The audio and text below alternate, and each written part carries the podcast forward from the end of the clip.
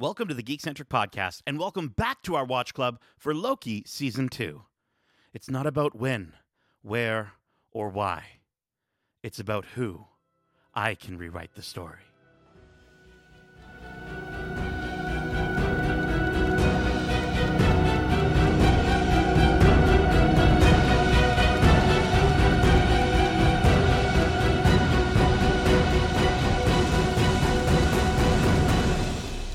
Welcome back to Watch Club. My name is Nate, and this is our Watch Club for Loki Season 2, Episode 5, the penultimate episode titled Science slash Fiction.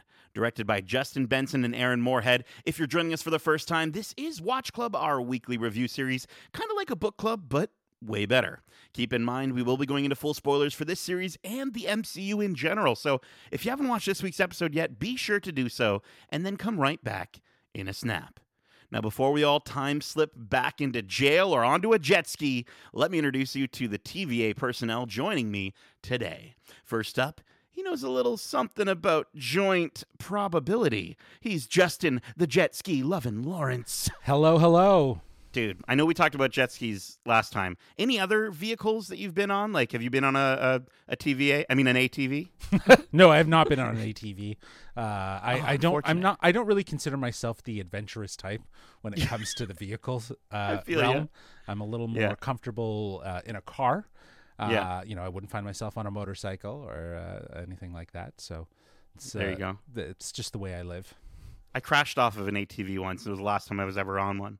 The I, first like, and I last was time. younger. Yeah. Yeah, I was younger, and then I think I, I don't know, I hit something or I hit the brakes or something, and I went f- like flying off of it. I did one of those things where, like, you know, when like you have to like you lose your breath, like the breath gets, the wind gets knocked out of you. Yep. It was, it was crazy. I felt like I was, you know, time slipping. Um, but joining us uh, from yet another branch timeline, last but also first at the same time.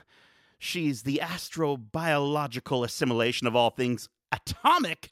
She's Alyssa, the bioluminescent Ouroboros loving Balistreri. Oh my goodness. Bioluminescent, like in which way? Like automato way or like which kind of way? You know, shiny. Absolutely. Shiny. Absolutely. Amazing. I, I can get behind that. Yeah. Welcome back to the podcast. Uh, you've been on a couple of watch clubs before, but for those who haven't had the pleasure of hearing you on here before, who are you? And uh, also, what are your high level thoughts on Loki season two so far? Yeah. I mean, who am I after this episode? I'm not sure I can confidently say who I am. We're am. so many things. I, I, at the same time, uh, my name is Alyssa. I am a uh, resident fan of, of Marvel and all things geek centric, apparently. Uh, I have a, a Twitch stream where I open Pokemon cards and play video games and have a great old time.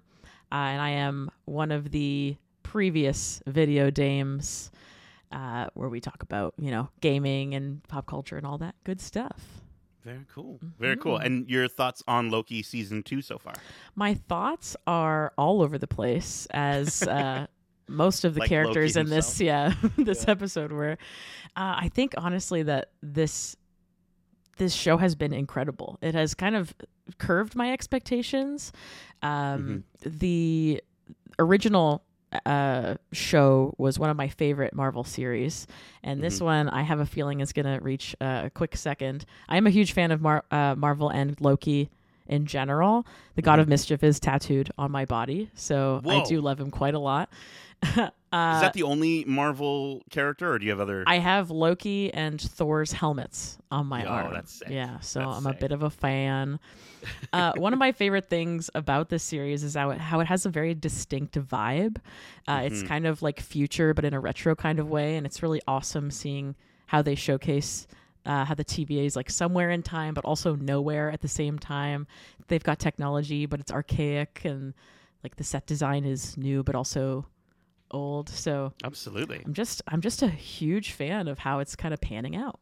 Yeah, yeah. I think I think that's one of the biggest things since uh, since we did our review for for the first four episodes of season two uh, into our recap from last week. You know, we've really been talking about. I think the the biggest highlight uh, of this season has been the the look uh, of the show and the production value uh, alone has just sort of I think set set it just sort of really uh, sort of brought what was great from the first season and just cemented in our minds that like from a production value standpoint, this might be one of the best of the Disney Plus live action Marvel series.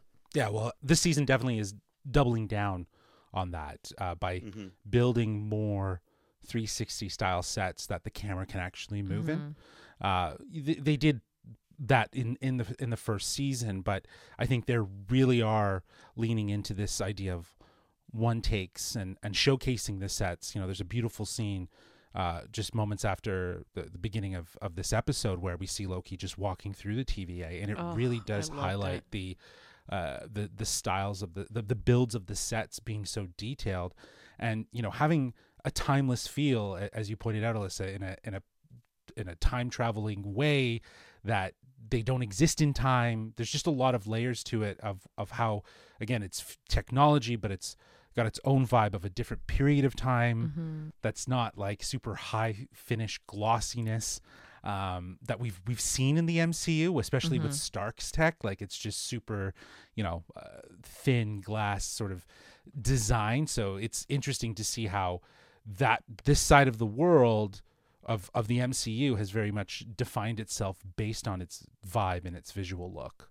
Mm-hmm. Yeah, Justin, uh, you know, you interviewed uh, Christine Wada, the costume designer for season one and now season two. Uh, and I think one of my favorite things she mentioned was Michael Waldron, who we've also uh, interviewed on the podcast before, um, back when Multiverse of Madness was coming out. Um, that his sort of main sort of two things that he was sort of basing it all around uh, was Mad Men and Blade Runner 2049. And I'm like, that is the coolest mashup uh, ever. So I, I, I really, yeah, the production design has been fantastic. Um, but like the people that make uh, the show, the actors in the show uh, are also uh, equally as uh, important uh, to to the making of it and, and what we love about it. And um, you know, I'm stoked to get into this penultimate episode. But we also do want to remind you, listening, that we here at Geekcentric are are just through the moon uh, that the WGA has successfully gotten the contract that they bargained for, and if we feel like we're so close.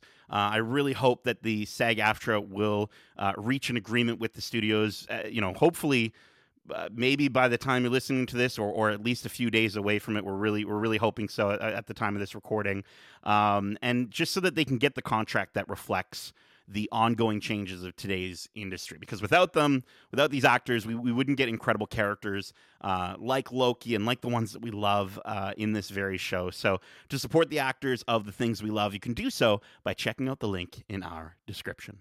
Uh, but let's get into it. Episode five, the penultimate episode, science slash fiction. Uh, special thanks to Jenna Anderson from comicbook.com uh, for the assistance with this week's episode summary, uh, which I've made a few modifications to to better serve our breakdown. Uh, so, after a very creepy and ominous Marvel fanfare opening, Loki wakes up after the temporal loom explosion, discovering that everyone else has disappeared.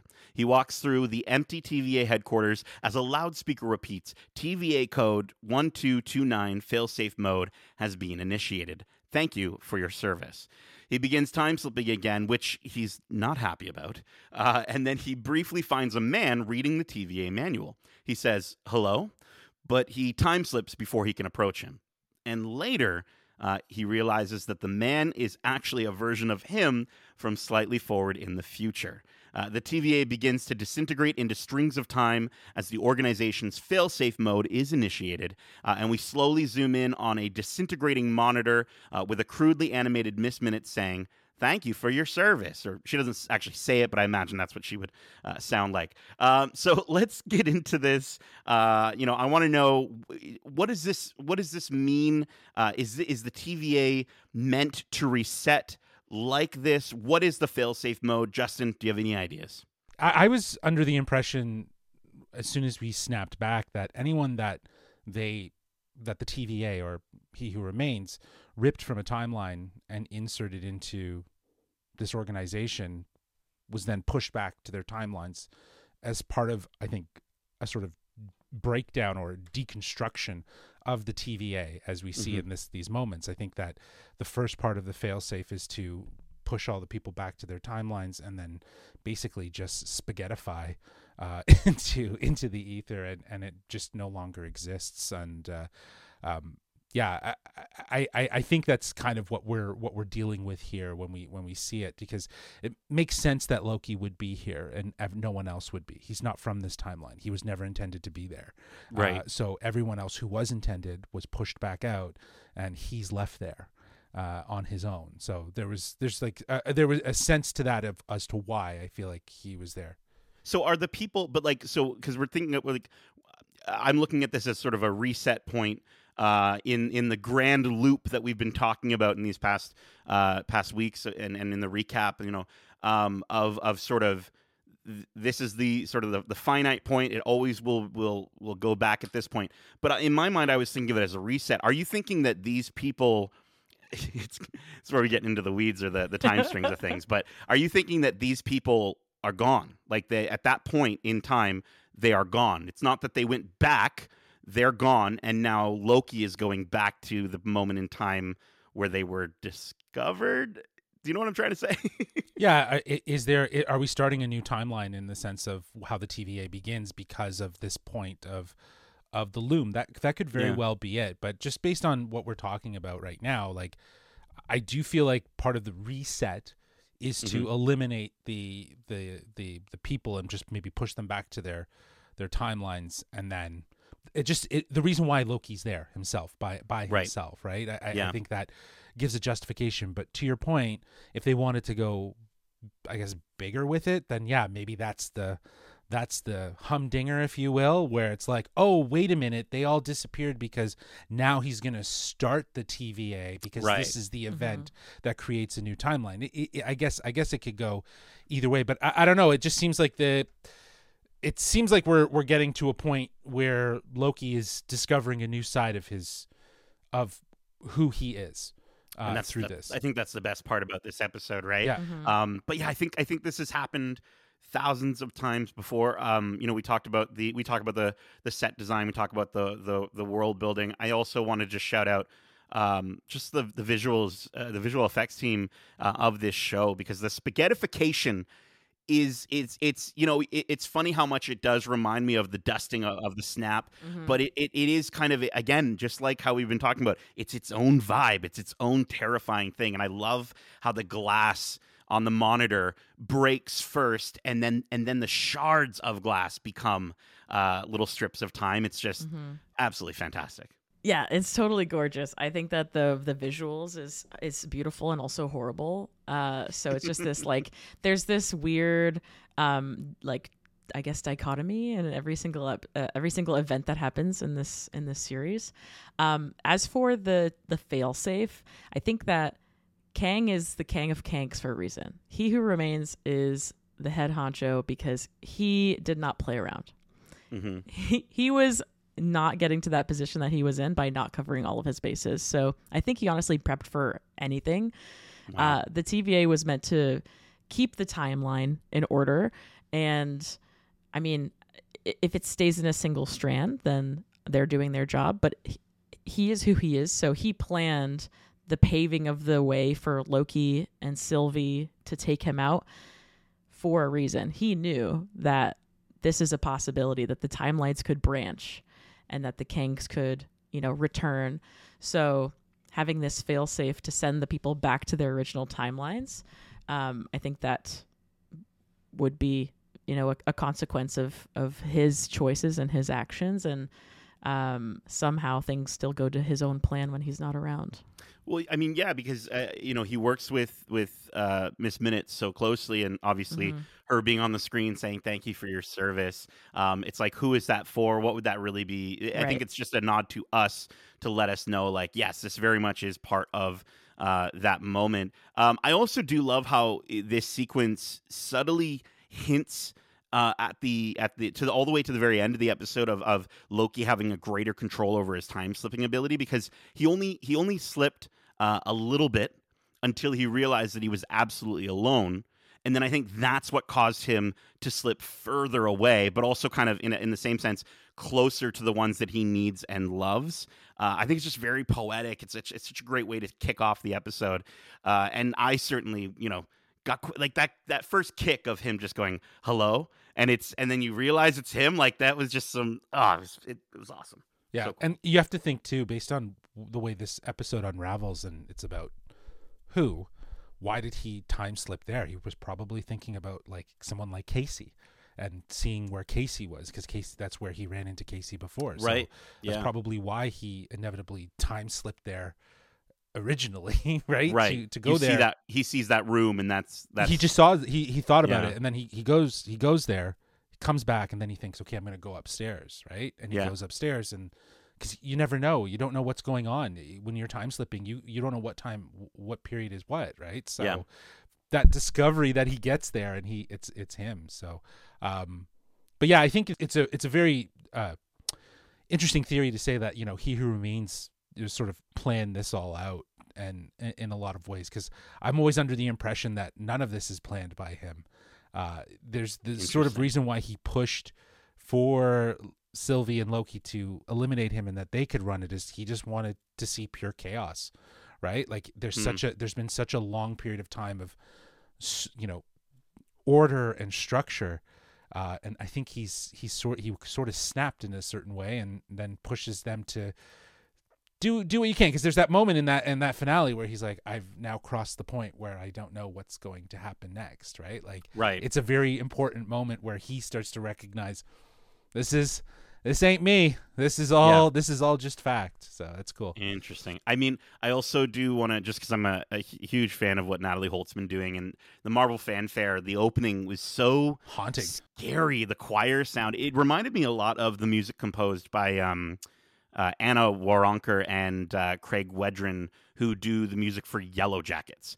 It is like Alyssa, you you would not be able to. No. Ever watch told. Yellow Jackets, um, but just on the music alone, like literally, if you watch that show and put your headphones on, the sounds that come out of that that score are just insane. It's just, but even this was it was just some of the most like uneasy feeling uh, going into this episode, and I think that was so purposeful and, and so well done. Um, so let's let's keep going here. We then cut to see Casey uh, in a jail cell where he and two men try to orchestrate, or or they do orchestrate uh, a prison break. Uh, the prison is in a branch timeline at Alcatraz in 1962 San Francisco. Loki time slips in and finds Casey, but he doesn't recognize him, and he goes by the name Frank. They begin to escape in a boat, and Loki time slips away. Uh, he continues to time slip to McDonald's back in Broxton, then just outside of Piranha uh, Power Sports, uh, and then into the TVA's Time Theater number 25. We then see Hunter B15 in a branch timeline in a hospital in 2012 New York, tending to a girl who needs a cast on her arm. Loki time slips in and out of the scene quickly, uh, freaking her out immensely. Um, and she reacts probably how I'd react to. Uh, and then finally, uh, Mobius, aka Don, uh, is in a branch timeline where he is a jet ski operator in 2012 Cleveland, Cleveland, Ohio. Uh, we see him in slow motion as he demonstrates the joy of a jet ski. Unfortunately, the customer is only interested in dirt bikes and donuts.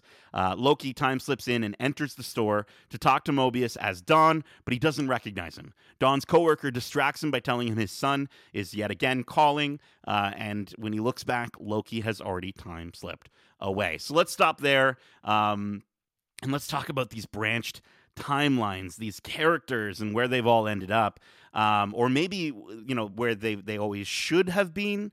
Uh, Justin, why don't you chime in here and, and let us know kind of some of your thoughts on on some of these different places that we've found our beloved characters.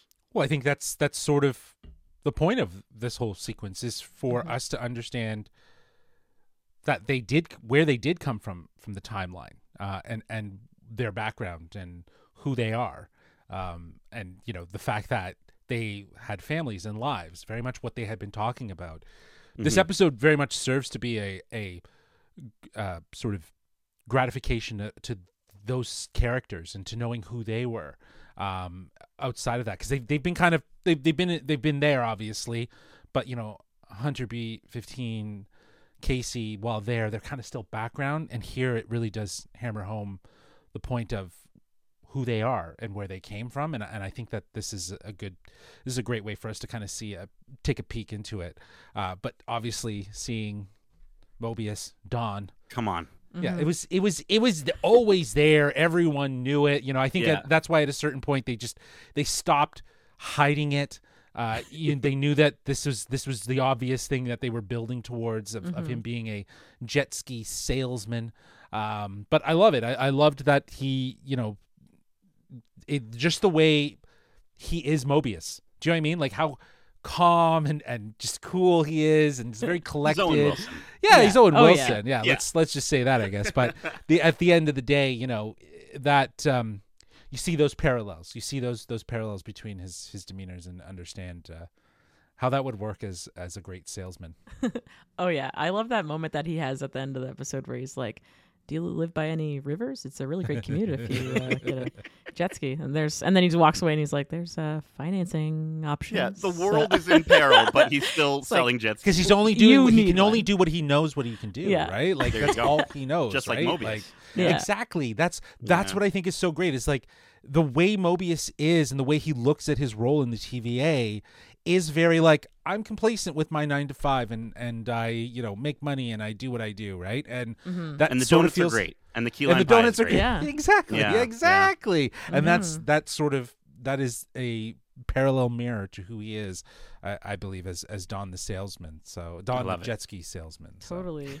Yeah, Yeah. I mean their essence like really shows through and like seeing where they reverted from and seeing and kind of thinking back to like things that they used to do like Casey for example like hoarding infinity stones even though they have no value or like um my girlfriend actually pointed this out to me in the last episode once uh Victor Timely got spaghettified they were like what happened what happened and he in the background you can hear him and being like it wasn't me I didn't do it so like Oh, he still feels that he could get in trouble somehow, even though he's like not in prison. He's in this Yep. TVA reality.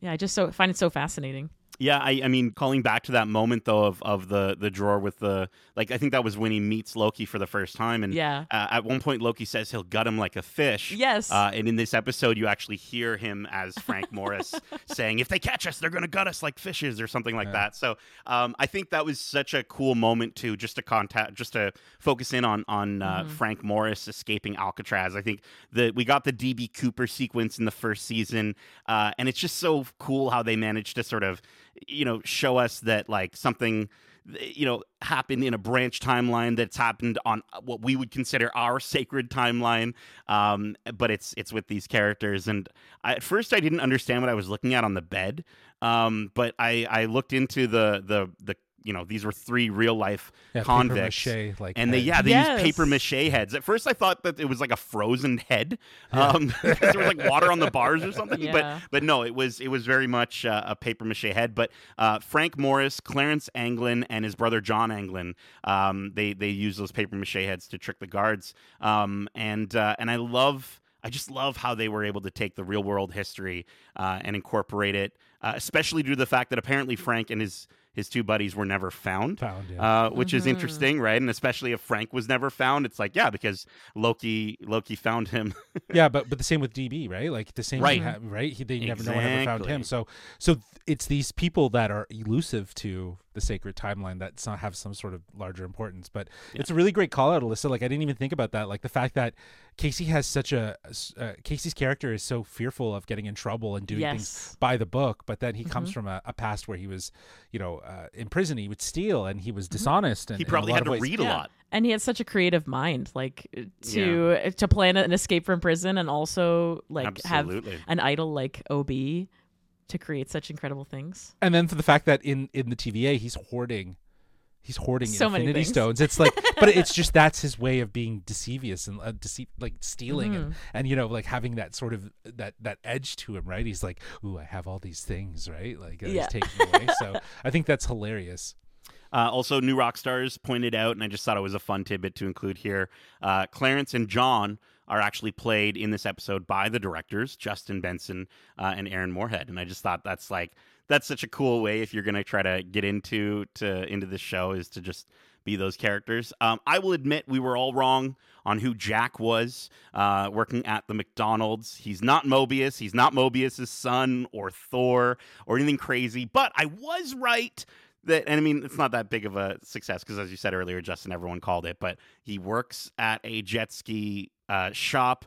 I was just pumping my air. I think it was when I first watched the episode, though. I thought he was filming a low budget uh, commercial for his shop, but then watching it back, he was just passionately demonstrating the joys Having a good time. of the personal watercraft, uh, which is just even better than I could have ever dreamed for. So, um, yeah, he's he's unabashedly Owen Wilson, um, and I love when he says, "Come on." Uh, you know, uh, ready for your Poseidon moment? Jump on this bad boy. And Yeah, yeah, yeah. yeah. so so good. Um, I also want to shout out the cinematographer, whoever's or whoever's decision it was to match Loki up with the waving, wacky waving inflatable arm guy. it's just, it was fantastic. yeah. Um, Hunter B15 in New York of 2012. So this is interesting because whenever we watch, you know, things in the MCU, if it says New York 2012 on the screen and it's not uh, something that was before the Avengers, not a movie before the first Avengers movie, it's the Battle of New York. Um, so you could almost argue like maybe it never happened on this timeline. Or it hasn't happened think- yet. Or it hasn't It happened, hasn't yet, happened yet. maybe? I think the idea is that maybe it hasn't happened yet, but we know Mhm. that she was a doctor that Mhm. probably tended to people from the Battle of New From York. the Battle right? of New York, yeah. Yeah, right. So it's like I think that that might be implicitly implied. But again, to your point, who knows at what point like she's removed from the timeline, right? And d- did it happen? I don't know. That's you know. Well, it's interesting that you mentioned the specific moment she was removed from the timeline because I think, um, you know, I love that that that in for Hunter B fifteen in the first season, she's protecting and healing the sacred timeline by pruning variants and branching timelines and and different things like that. But in season two, we get to see where her love of people comes from, and then in her actual life, she's yeah, she's a doctor, she's healing people.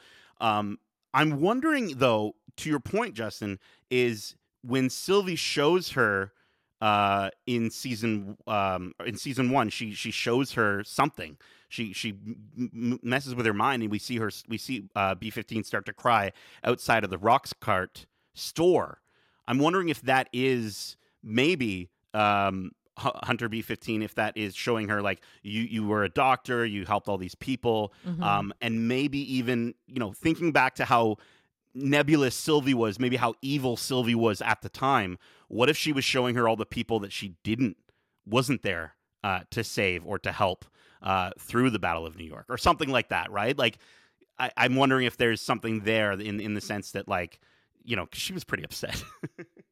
Um, I was just gonna say like maybe she's just showing her like the the opposite of what she does now. Like right. her whole purpose is that she removes people from this plane of existence, and she doesn't know that they go to the end of time. She knows Mhm. that she touches them with the pruning rod, and then they're not there anymore. So seeing yourself as something opposite of what you are can be really emotional and uh, coming to that realization uh, must have it, it definitely changed her perspective on on her role at the TVA. For sure. Yeah, I, I think in a lot of ways, again, kind of with how we were looking at, I was saying with Casey's character in the TVA being very scared and fearful of getting in trouble. You know, you look at B Hunter B fifteen and understand her character was a doctor in the past timeline, and it's sort of parallel to what she was in season one. She was someone who just took out these timelines, like you guys are saying. And maybe what happens is, as you're pointing out, Alyssa, is that there's sort of an awakening in B fifteen hmm uh, that happens and it's so crazy to see like all that compassion all that empathy that we saw from her in this season immediately gets um justified by making her a doctor Yeah. uh, as to why she has so, such care and how, how her perspective has changed um Mm-hmm. something definitely happened that had to have awoken her and it could have been from what L- uh, Sylvie did but I don't know I, I think it's has a lot to do with Hunter probably being someone who f- goes by the books and follows by the rules but as things started to crumble she was starting to ask questions. And that was that's the biggest thing I think even a doctor you know in a lot of ways can kind of internalize and, and by asking questions and, and wanting to know more and more um, really getting to the bottom of it. So But I also love just for the writers on this show how cheeky they are in the fact that she was helping a little girl who fell from the branch of a tree. Uh, is Yes. just fantastic. Don't climb trees. Um, and then there is a significance uh, in the specific TVA Theater 25. Um, it's the one where Loki was, kind of what you've just been describing there, Justin, of, of Hunter B15 starting to wake up. This was where he was woken up to his life uh, on the sacred timeline where he saw his parents die and, and his, his, you know, himself die.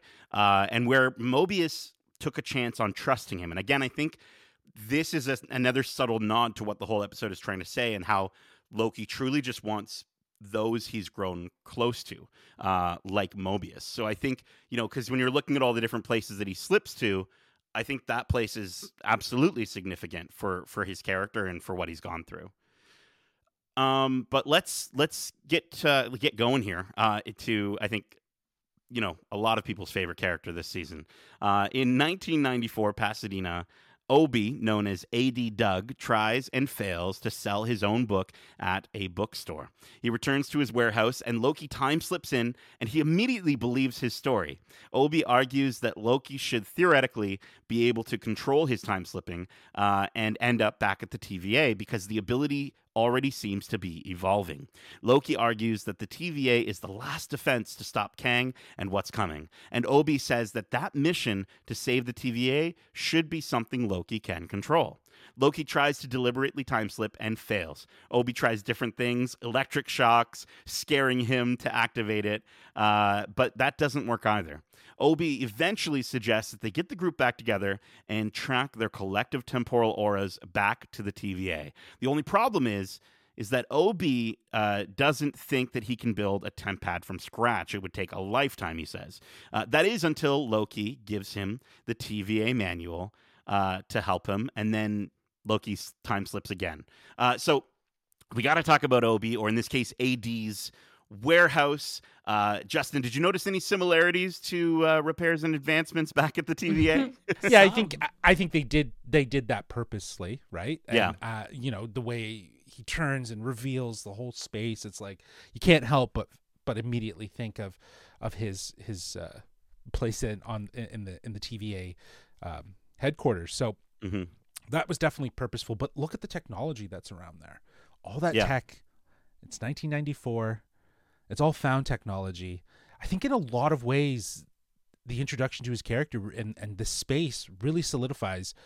And as we go through the episode, we'll, we'll learn more. But he is the creator of the TVA of mm. that that that technology, right? Like, it, yeah. It, it, it's it's part of the reason why. Like this, I think we're seeing his origin story, if anything, of how he kind of built a lot of this technology and, and did this thing. And the first the first indication of that is is being really just introduced to his his space like i don't know there's probably been various other indications throughout the season mm-hmm. that he's had a, a, larger part just how much he knows and how much he's been involved but i, I totally think that this is uh, just another way to kind of center the idea that ob is far more important to the tva than any of us could really imagine yeah, this is the the head of the snake meeting the tail uh, of the snake, right? And I think um, there's a fantastic article I recommend everyone go read on Marvel.com, written by Rachel Paige, um, basically detailing the descriptions from production design lead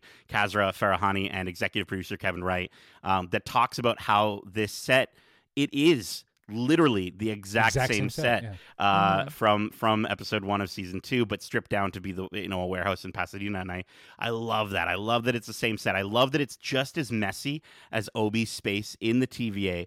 And uh, one thing I noticed after watching this episode, you know, three times, um, is that if you really look at it, it is literally a visual representation of the name of the episode, or at least so if your back is towards the window facing out, which is the direction Obi's desk would face in the TVA, uh, on your left, you have science. You can see all his work stuff, his science equipment. And then on the right, you have fiction all his books his his ideation Incredible. boards for his books right and so it's it's that level of detail in the production design that just again it's like Kasra and his team deserve uh, like all the flowers uh, possible for this scene alone, this space alone. Um, and it's just so good. And of course, like Key and Obi, oh, it's so good. When he's scaring him, when he just, you know, ah! And he, he like, pulled out a prune, pruning, a right, pruning yeah, weapon, right? Like he right? sort of did, right? like that was that you can't help but think about that, right? Yeah. When he he does that. So again, just these subtle nods to to his character being so important to what the TVA would be. It's it's it's there. Fantastic. Mm-hmm. Also, just the idea too that you know when Loki and obviously a lot of it has to do with the fact that Loki hands him the book, and I gotta say that scene there's something that feels wrong about it.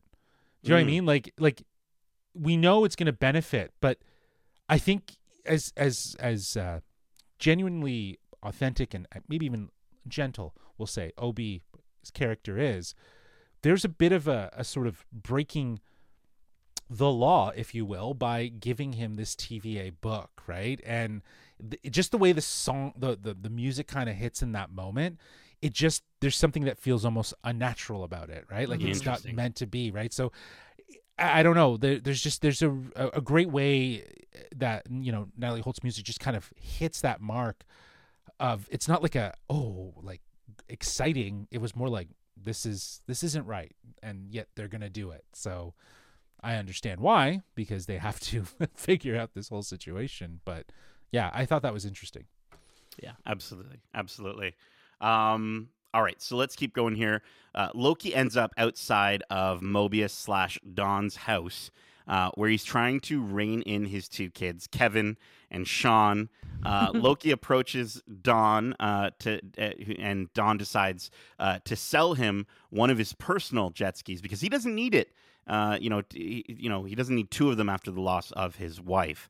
Uh, Loki starts telling Don about Mobius, uh, about Mobius's real life, uh, and he's initially skeptical until OB or AD shows up through a time door with a fully functioning tempad, which took him 18 months to build. Well, 19 months because he had to take a break and then he lost his job and his wife left him.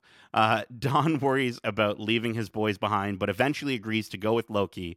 Uh, he's, he's then able to convince both Hunter B15 uh, and Casey slash Frank to join the cause as well, and they all regroup at Obi's warehouse.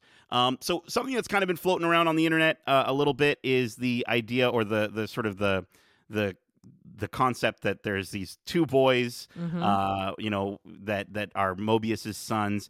Do you think that's just a, a subtle nod to Loki's personal life, Alyssa, or could it be something more? I think honestly, I think that Eric Voss said it the best. Kevin is seemingly a representation a representation of Thor. Yeah. like does what he wants, breaks everything. Uh, Sean Burns appears, things, yeah. yeah. and Sean appears kind of as Loki, a calmer, more responsible son who loves snakes. So yeah. it's it's very on the nose. I think he's like seeing um, kind of a representation of himself and Mhm. uh yeah i mean i don't think that there's anything by mistake in this show so it seems very on the nose um i mean as for the the wife uh don's wife Yeah, because he says that she's been gone for a while. yeah says she's gone for a while i think honestly because of the 2022 timeline i think honestly that she's been blipped Right. i think that she's been gone for four years and she's not coming back For a decade. Yeah. a decade what do you mean a Yeah. decade Well, if it's 2022 yeah and the the attack on New York was, or oh no, you're right, The blip. The blip happened blip. in 2018. 2018. Okay, so Yeah, it's still been a while. I know Sorry, I it, was it not a felt like a decade. decade. They I'm getting my. Avengers movies mixed up. it's like what? What movie did you see? Um, yeah, I think honestly, it's it's like I said, nothing is by accident. So this Yeah. timeline falls through to kind of connect those dots. Now, I know Justin, you have something to say, but I have a question because earlier you guys said that the McDonald's kid could not possibly be Mobius. Why is that? Because he lives in a different different state. I I mean, in my mind, I think that it's the if he was, he could be sure, but the fact that that that space and we'll get to it is now gone. Yeah. Essentially, like I don't think we're going back to Broxton. Okay. I don't. I mean, and if we do, maybe we do, but I don't. I don't know. Yeah, maybe. my mind was going to like branch timeline maybe in like because time is a flat circle essentially in this Yeah. in this series maybe sylvie is like the parent of these two kids and blipped and time has you know gone in Whoa. such a way where she produced these two sons with mobius he doesn't know who she is and Whoa, you know that's interesting. I don't. Be. I, I feel like there'd be more to set that up. Than, I think there would yeah. be. Yeah, I don't I- but Crazy, I, let's- I just that's realized crazy. they might That's also have wild. different names, but who cares? yeah. Let's let's run this down to the press. Well, I think, hey, I mean, Sean wants a puppy that could be Fenrir, right? It's you know that's Loki's Could got be. a puppy hmm at one point in his life, so maybe I like don't it. I don't know. We write the next season. Yes, we, we're we're the writers now. Yeah. well, yeah, that's uh, it's a very interesting take for sure. I, I it, it would it would be really wild to see all of that come together in a way, but um, I think the the this the safe bet is that she blipped, and what seems interesting too is that like he doesn't imply that she like passed away or died. She just Right. She or just left up and left. Gone. Or, Yeah. she's just gone. She up and Yeah, le- she just up and left. He said, right? I think he he hinted at that. Um, you know, but th- I the idea that she could have just been doing something and then removed. Mm-hmm. It's a little wild. But also, you know, you bring up the Battle of New York, Nate. You know, do not don't people know who Loki was like or recognize like his face and and whatnot? So In a, in one timeline, absolutely.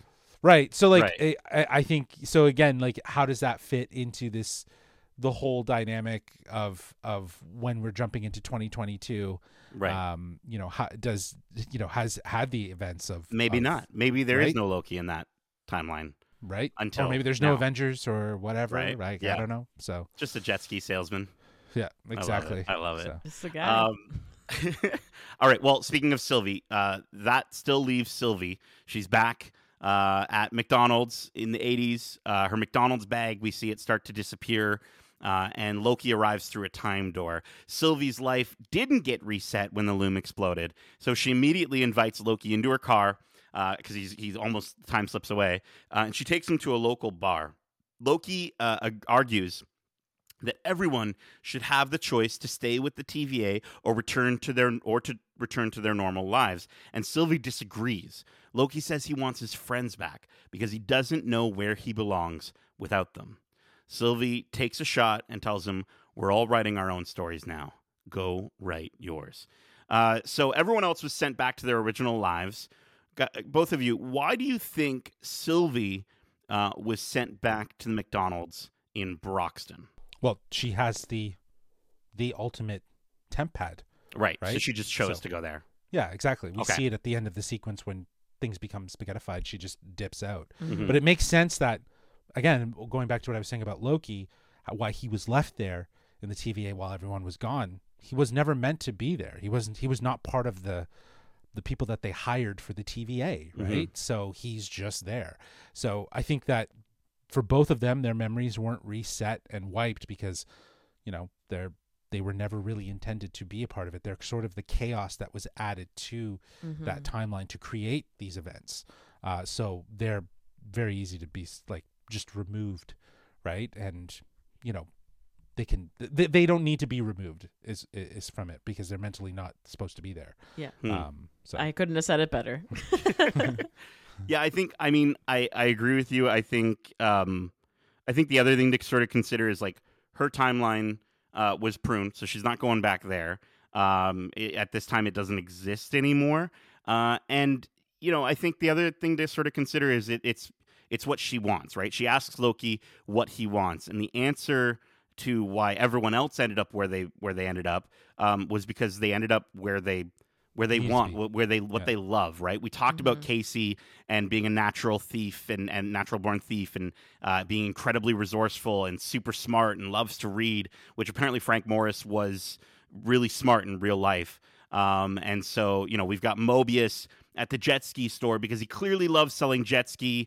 Uh, he loves his sons. He says he loves his sons, but also like he ignores them a Mhm. bunch to be in his happy place uh, at you know nine to five. Um, and then Hunter B15, who truly loves healing people. You've got Ob, uh, who loved writing uh, so much, but you know it seems as though maybe this is the only place. His warehouse is the only place that he could really truly explore his passion. Uh, and and you know I think that's kind of the i- idea there. Uh, and he he almost to the point where he inadvertently created this space in the TVA, like you were saying, Justin, to be the same. But then you've got Sylvie, who is happiest creating her own destiny, and and obviously that's where she she found a life. Uh, you know, for the first time ever, uh, was at this McDonald's in in Broxton, Oklahoma. Mhm. Um, I think honestly, like the overall messaging that I'm getting, and this might be cheesy, but like I'm a you know I love I love time travel stuff that deals with with love. Uh, you know, I'm a huge Interstellar fan, so I think love is the answer beyond time, beyond space, beyond memory wipes, and it's the very thing that draws Loki uh, to his friends. Mm-hmm. Um, and also, I got legitimately choked up watching Loki come to the realization of what he actually wants. Like when he says he doesn't know where he belongs, Tom Hiddleston just hits like he just gives such a masterful masterful performance and it's such a, a, a perfect realization for a guy we've seen uh, at this point literally go off the sacred timeline and then even to the end of time to be with the people he cares about just to be with his friends and i i just think it was really really beautiful it was really touching really heart-wrenching uh, and i never thought that we'd get to see loki this character that we met all the way back in 2011 like this is just Mm-hmm. unreal unreal Well, it's interesting too because I think Loki's always been sort of a like he's a villain, but Mm-hmm. is he really a villain all the time? Right? Like in the comics, uh, I think there's cases to be made that he's a bit of an anti-hero. Mm-hmm. You know, there's a sense of empathy and understanding uh, to a certain degree. We we saw it even in, in Avengers in, in the Battle of New York in 2012, understanding what he was doing and understanding his role in the whole thing. Um, so his character to come to this realization that the people around him are who th- are the most important, and they can move him through space and time, is is a beautiful message, right? And Yeah. that's that's sort of what we're discovering through this the, this episode is that his relationship, his journey, his story with each of these these characters is more important than anything any any one timeline could ever give him. And Yeah. and I think that you know to to the point of what you're saying, you know, Sylvie to end up in Broxton, that's all she's known. That's what she wanted. She wanted peace. She wanted serenity. She wanted that that sense of she wanted chicken belonging. And I- mcnuggets dude that's She what wanted she chicken wanted. McNug- Keep talking about McNuggets, bro. McDonald's. I'm gonna go there right after this. um, but I think the the the idea that they they so gently seed plant these elements of who who Mhm. people are and who these people are and why they're so important uh, to that to that final line in this this this uh, episode is is great. It's it's it's really good. It's I think that that's that's what the show has been so great at is consistently knowing its message and how to convey the information. Even if you go back to the scenes with with uh, uh, Obi or Ad and um, Loki, and he's explaining all of these things and, and what he needs to do. Mhm. It's so clear. You understand what what Obi is saying to you. It's just saying to him. You understand what he needs to do and why it's so important. And and I think the writing of this show has been so solid through every single episode and even with something like this that feels so complex and we're moving around a lot to ground it in a signature of, of like you said love and who who these people are to him that's that's really clever writing right mm-hmm. Yeah.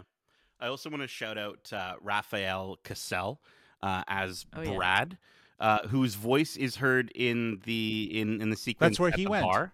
Yeah, he, well, he, he's in the video game machine He's in the now. video game machine. Oh no! Um, but like you can you can see the Zaniac arcade machine, and then if you stay till the very end of the credits in this episode, uh, you hear him say, "You died. Insert your coin, loser," uh, which is just the best. And I I think it's funny because like you know Loki and Mobius are looking through the timelines to find Sylvie. Uh, you've got Marvel fans waiting to see an end credit scene, and we both just end up with Yeah. Zaniac. It's just Yeah, it was So disappointing, yeah, but Yeah. also fun and exciting. Absolutely, absolutely. Um, all right, let's let's uh, kind of get to the end here. Loki returns to Obi's warehouse, uh, and in a defeated tone, he tells everyone just go back home.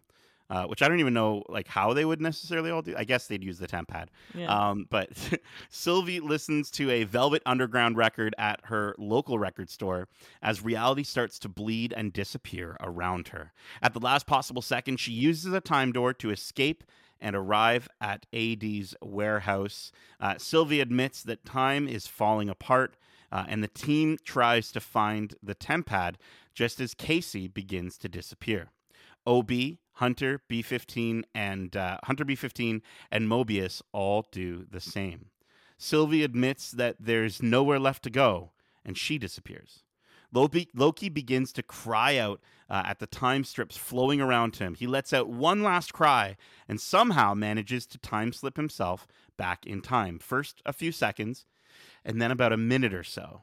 He tells the group that he was able to successfully control it, not by focusing on the when or the why, but by focusing on the who he wants to travel back to. He says he can rewrite the story, and then after focusing once more, he successfully time slips back to the moment just before Victor Timely walks out towards the loom. Uh, and that's the ending of this episode. And it brings us to our our prediction segment, uh, which uh, you know we like to call "What's your low key perspective?" Uh, so uh, I want to maybe start with Alyssa, if that's okay. What are your your thoughts on this ending, and what's your low key perspective on what's going to happen next? Ooh, I think uh, offering my low key eh, perspective is honestly I have no idea because like I said this this entire series has totally changed the way that I think about uh like linear storytelling. I was Mhm. telling Justin just a few weeks ago when I saw him that I thought that this series was going to be kind of like a kaleidoscope where every episode was like a different point of time because he was time slipping Oh, okay. and that was totally blown out the window. yeah. Um, so thinking about what's to happen next, I can only imagine. Hopefully, I'll cross my fingers that they can figure out a way to uh, keep all of the timelines, but keep them in order. Because Mhm. then that way we would be able to continue to have things like, you know, um, uh, No Way Home and. Mhm. Uh, continue to have like different iterations and variants of different characters maybe the old avengers who knows right. Yeah. um, the episode as a whole, I think, was an incredible way to kind of get to know all of our team players. Uh, Yeah. One of the parts at the end where where uh, they were all kind of saying like their last goodbye or like their last word was so gut wrenching. Um, Mobius or what was his name? Gary? Don, Dawn? Just like screaming like I gotta find my kids! And uh B15's character saying like is this is this the end? Like Right, my heart just Yeah. kind of my heart just kind of jumped out. Yeah. I, I am glad to see that they're kind of going the way of the Agents of Asgard comic. Uh, that was one of the first Loki comics that I read, and essentially it's it's about Loki trying to like re handle his own story, get like um, Oh, in the driver's seat. Uh, essentially, he dies or he he kind of is reborn and like kills his old self that's evil. Think like the old Loki in the first season with like the yellow Yeah. horns. Um, and he comes back as a younger Loki and tries to figure out, hey, how can I change the story or my narrative to not be the bad guy? How can I use my mischief in a good way? That's so he cool. kind of he kind of turns going in, off of that. yeah, he kind of turn he kind of turns into the master of stories Oh, uh, instead of like the god of mischief. yeah. Um, one point that was noted in the credits was B15's like name card. Um, Verity Willis, who was the name on that card, is a character in the Agents of Asgard, and essentially her power is that she can sense when someone is telling a lie. Okay. Um, so kind of moving that into B15's character and seeing her as someone who can see through Loki's bullshit. right. Um, or even that little girl, like she's like, yeah, she can tell. stop you. exactly. Yeah, she can tell that her That's cool. patient is lying. I think that that's an incredible That's way to tie that character in. Yeah. I've only read about her in that comic. She like her family has a, a power ring that can um, course. tell if you're lying, but in, when she was a Yeah. kid, she swallowed it. So Okay. it kind of absorbed into her system, and now she has that power. So That's how it works, kids. you Yeah. know, any way that there's a new power Yeah. introduced Yeah. into the MCU, I'm fine with it. Just eat Yeah.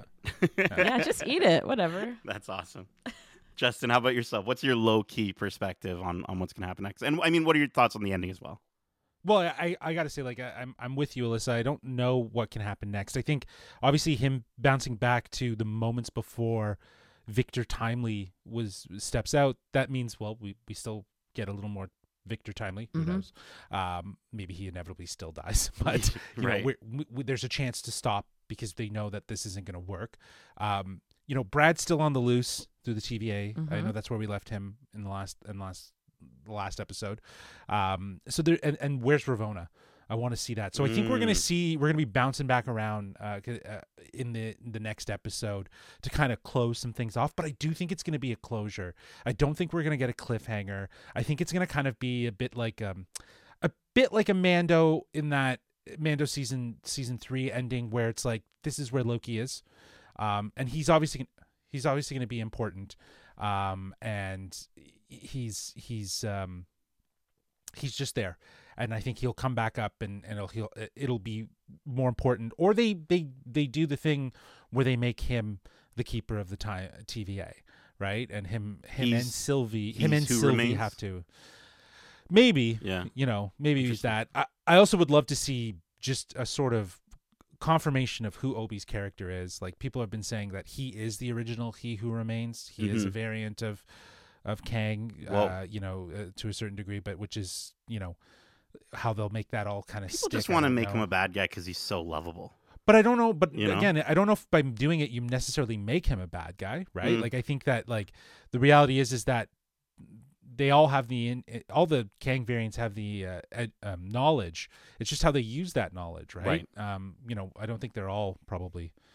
No, I'm sure there are, there are good Kang variants too, right? Yeah. Yeah. Yeah, exactly. And the ones that are going to want to do do things uh, right. But as for the ending of the episode, yeah, this is it's emotionally heart wrenching to see the people that he's been fighting for, that he's been trying to collect, if you will, to get the band back together. Yeah. Uh, you know, the band of the timeline too. when I he's just- like I thought grabbing at the different strings, Exactly. it's like, oh my god. But then he's reliving his moments that what each of them have have given to him what each of them have opened up inside of him to make him the person that he is now Mm-hmm. he's he's reliving those memories and that's what snaps him into understanding the who and that's what's so beautiful about this ending when you watch it and you know you see all these subtle references and it comes to the end like you already knew the ending of that line Mm-hmm. right before he said it and you realize it that everything in the episode influenced getting us to this point so it's just really great writing uh, watching it obviously a second time you even start to really pull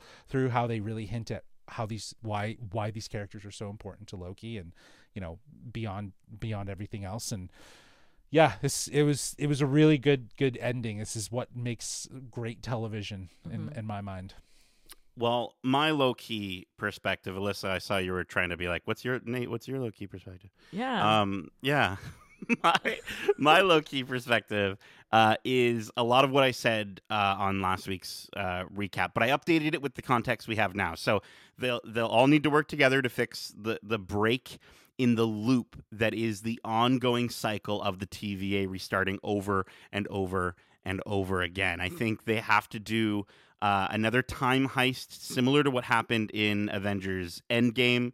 Um, but like you know, last week I said that Loki would need to steal the the time stone from Casey's desk uh, in order to pull off this this time heist.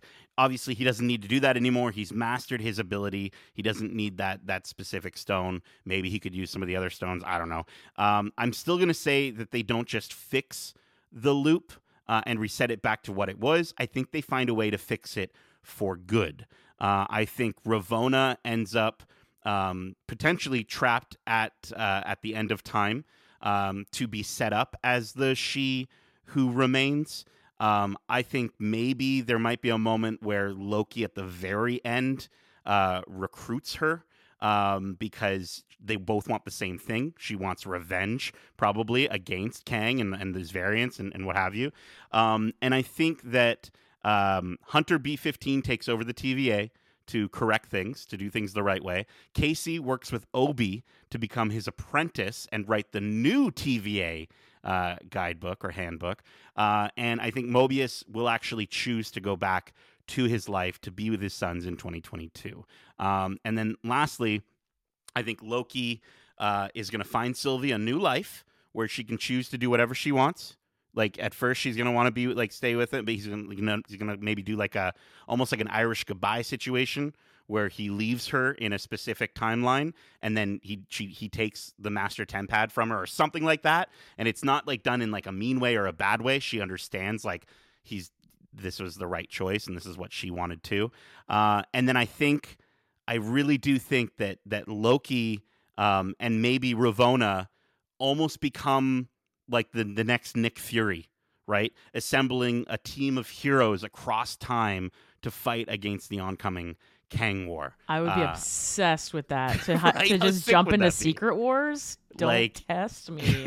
well, because Oh. we think about how long it takes for these things to to show up again, right? And Justin, like you're saying, like you think like, okay, this is where we're gonna leave Loki. This is where he's he is, and then we're gonna go off and explore Echo, and we're gonna do a bunch of other things, and because those movies are gonna take a long time to get here. The the the writer's strike and the actor's strike, uh, you know, obviously uh, things are gonna take even longer um, because of you know these studios not doing the right thing.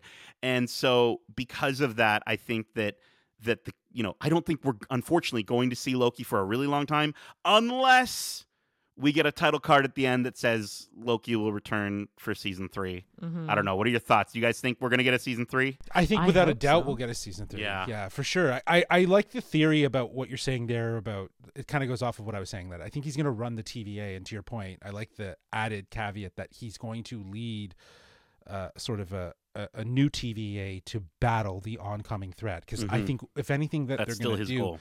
That's still his goal. I, I don't think they're going to fix the loom and and the broken loop. I think it's they're just going to patch it and they're going to figure out. But they need to get order and structure back in place, and they need to start by finding these variants. And maybe Victor Timely sticks around. Maybe Mm. Victor Timely is part of the TVA and works with Loki, and and that could be the good Kang variant that actually does it. Because I, I don't know, like.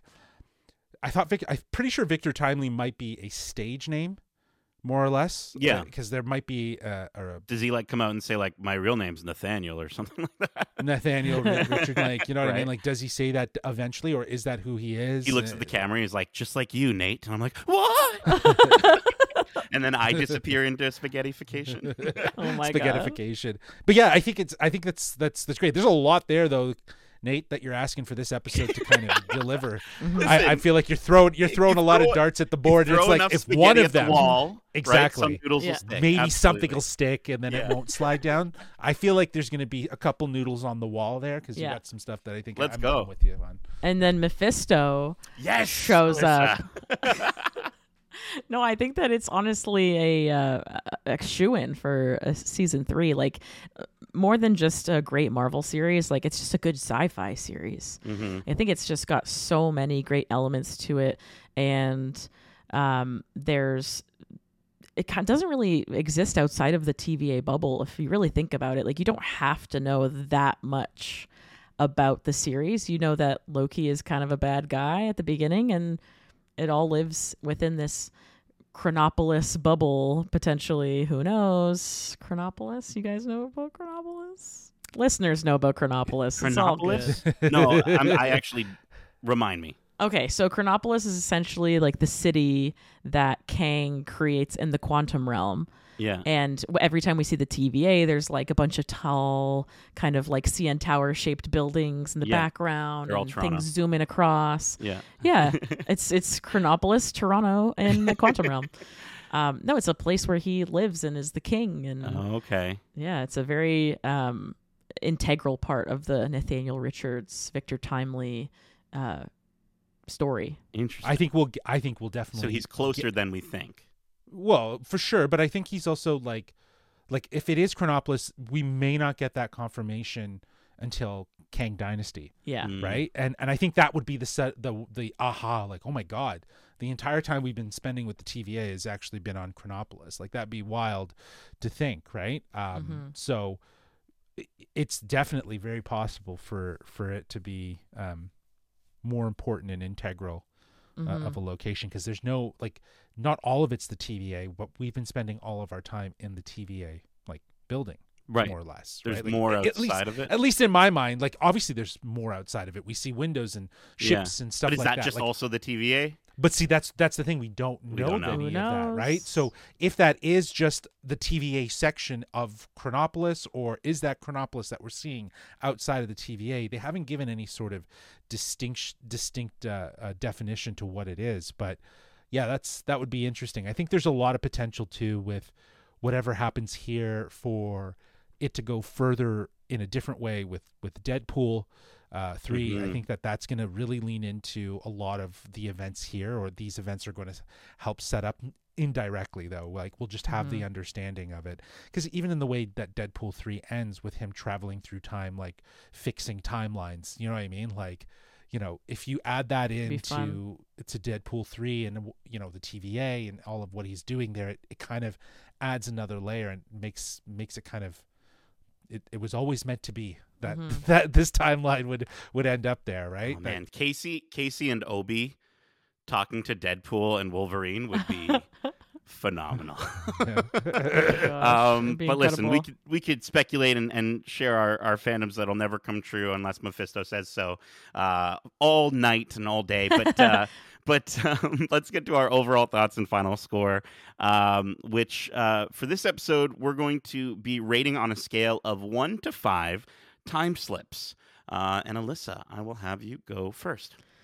All right. I am going to give I'm going to give this episode a 4.2 time slips out of 5. All right. Just because the the story's complicated, the numbers complicated, it's just all fits together so nicely. yeah. Um yeah, I just I really enjoyed kind of seeing uh, uh, peering into the like lives of these characters that we've grown to love. I love how smart the writing is and and how it all kind of makes sense even looking back to previous seasons like the time theater 25 happening in episode 5 of season 2 Oh wow. you yeah. know there's like there's so many things that are that are thought so thoroughly out that um seeing it all come together is really fascinating i always have super high expectations for marvel projects so if it's not like oh my god what happened? It's so crazy. Then i don't usually give something a five but i can stick happily with my 4.2 and um before we end i just want to say one more thing um Mhm. because i didn't get to be a part of it. Uh scroll sacred. Scroll Sacred. scroll sacred. Scroll Sacred. well, thank you for bringing uh, that unfortunate. Uh, i'm a scroll everybody thing. surprise That's it. That's it. That's the big surprise. this episode's gonna get a five out of five. Um, awesome, Justin. Uh, what are your what is your final uh, score and uh, thoughts on the episode? yeah like I, I i loved this episode i think it's it's such a great penultimate setting up for um the finale it it sort of feels like a bit of a bottleneck episode because it's a side mission quest that Mhm. uh ha- had such emotional weight and and and satisfaction to Loki and the characters around him and, and why they're important to to him.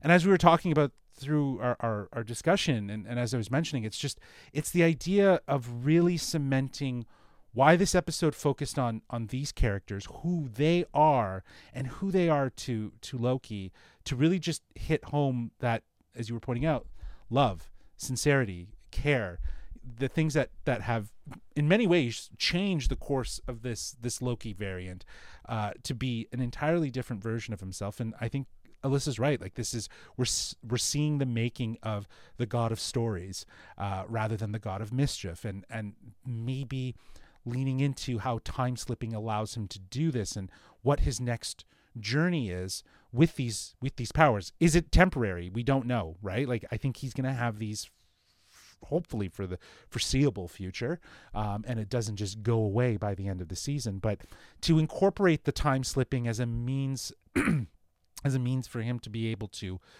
travel to those who he wants to see Mm-hmm. there's a lot of opportunity to do some really cool stuff in the future Oh. just saying anyways so with that said I, I i like i said this this series has been so consistent and this episode feels like such a great uh satisfactory and and, and sort of gratifying episode for everything that's come before it. And there's so much intrigue and the emotional dimension is just fully is, is on full display here and it adds just such so much more depth. So yeah i'm giving this a five out of five uh uh five out of five uh, what was it? Time slips. Yeah i think this was this is like Hold on, Justin. Justin, peak. time slip back t- so you can correct yourself. Yeah. Time slip back. Yeah. Spaghetti. yeah so i'm gonna give this episode a five out of five time Oh, nailed it. 100% this is Yeah. this is peak this is peak Loki writing. This is peak Marvel. Uh, you know, this is why you you watch this episode and you understand like, while it's not all great stuff, and there's probably a, a, a real uh, sense of uh, quantity over quality that's going on at, at the MCU. This is definitely quality. Yeah. This is what we want and and just that attention. It doesn't all need to be Loki. It just needs to be that attention, that thoughtfulness, that that stuff that connects back to an audience and says, "This is why you're watching this show." And that is what this episode does really really well. So yeah, 5 out of 5 time slips. Very cool. Alyssa, before I before I go, Sorry, I, I time slipped also. before I uh, I mention uh, my final score, you uh, some something popped into your brain. I saw a light bulb go off when Justin. For Justin those who don't have a visual of our conversation, um, yeah. So he just, you know, I, I had a thought, yeah, and Justin was talking about how you know there's so much possibility with this new time slipping power that he has. I was just thinking, like, what if he, because he can slip into different places and different times, what if he just finds his way back to our main timeline so that Thor can have his brother and he's Yeah. not alone? it's gonna you know, happen. We're gonna I- get it. I can't believe I didn't think about that. Yeah, I think that's probably where the show will end up and where it'll end after is- season three, is- maybe. I will Maybe after cry season three. real tears. Oh my gosh, he's are you like me? I think what he it'll- meets love, Oh like he Yeah. meets the little girl. Like, oh come on. That would be pretty wild, He's- actually. he's her that would be pretty uncle? wild. Oh! Yeah, yeah. That'd be pretty wild. But like that would be a great way to to close Yeah. out the series. But yeah, like I could see him, you know, wanting to see his mother, right? Mm. Or even just even going back and like you said, maybe going to see Thor and apologizing and then Mm-hmm. going back to his TVA business. Do you know what I mean? Like Interesting. I could see something like that that sort of, you know, happens in in a way. So let's just get Tom Hiddleston to be the constant of everything Yeah. MCU going forward. Um, this episode of Loki was fantastic. I absolutely adored the the looks at the lives of all the other characters and the message that that through it all Loki just wants to be with his friends. Uh, we we very much now have a Loki who is similar to the one at the end of his life on the sacred timeline that one that was was killed and sacrificed himself and i absolutely love that he's sort of caught up in that way. Um, i i would have i think i would have liked a little more time with the other characters learning about their histories but the show is called loki and so like you're saying justin like keeping the focus on him and his development through the episode i think is the ultimately the right call even though i just i want i want to see uh, Don or Dawn on a jet ski a little more.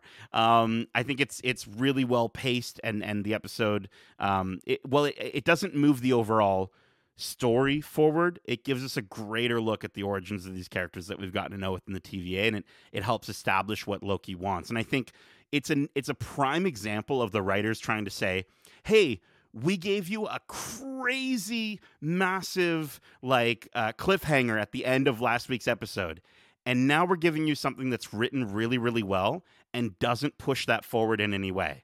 It's them trying to say listen marvel fans it's okay. If we give you something that's written really really well that you're going to love it doesn't need to be this this phase moving uh, story. It doesn't need to some, be something that pushes the overall story uh, forward. It, and, and you know in a lot of ways what you've described is very similar to the penultimate episode from wandavision yeah. where we kind of go through her journey as well. And you know they give you that cliffhanger in in in episode 8 and then 9 comes and it's just like it's so focused on on on that uh on her story and on her journey. Yeah, they've done it before.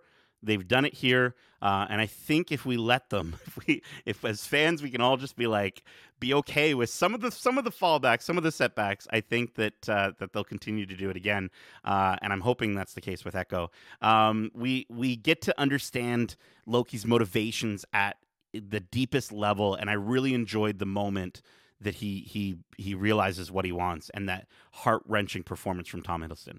Next week is going to be crazy. I can't wait to see how it all wraps up. Uh, knowing what Loki is now capable of, uh, the music, the production design. Obviously, we've said it time and time and time again.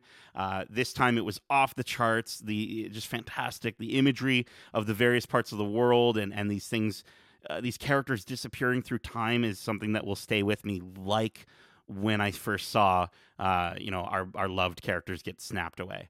Um, I'm giving this episode of Loki a very solid 4.5 out of 5 time slips. But that is it uh, for this episode. Alyssa, before we wrap things up, could you let our lovely listeners, I know you mentioned at the top of the show, let our lovely listeners know how they can keep up with you uh, and hear your lovely voice yet again? Absolutely. In the future. Yeah. In the future and in the past. Whoa. Uh, I am, like I said, a, a, streamer on Twitch, just like my friend here, Nate Plays Games. uh, you can find me at twitch.tv slash it's your girl Alyssa or on Instagram at it's Awissa.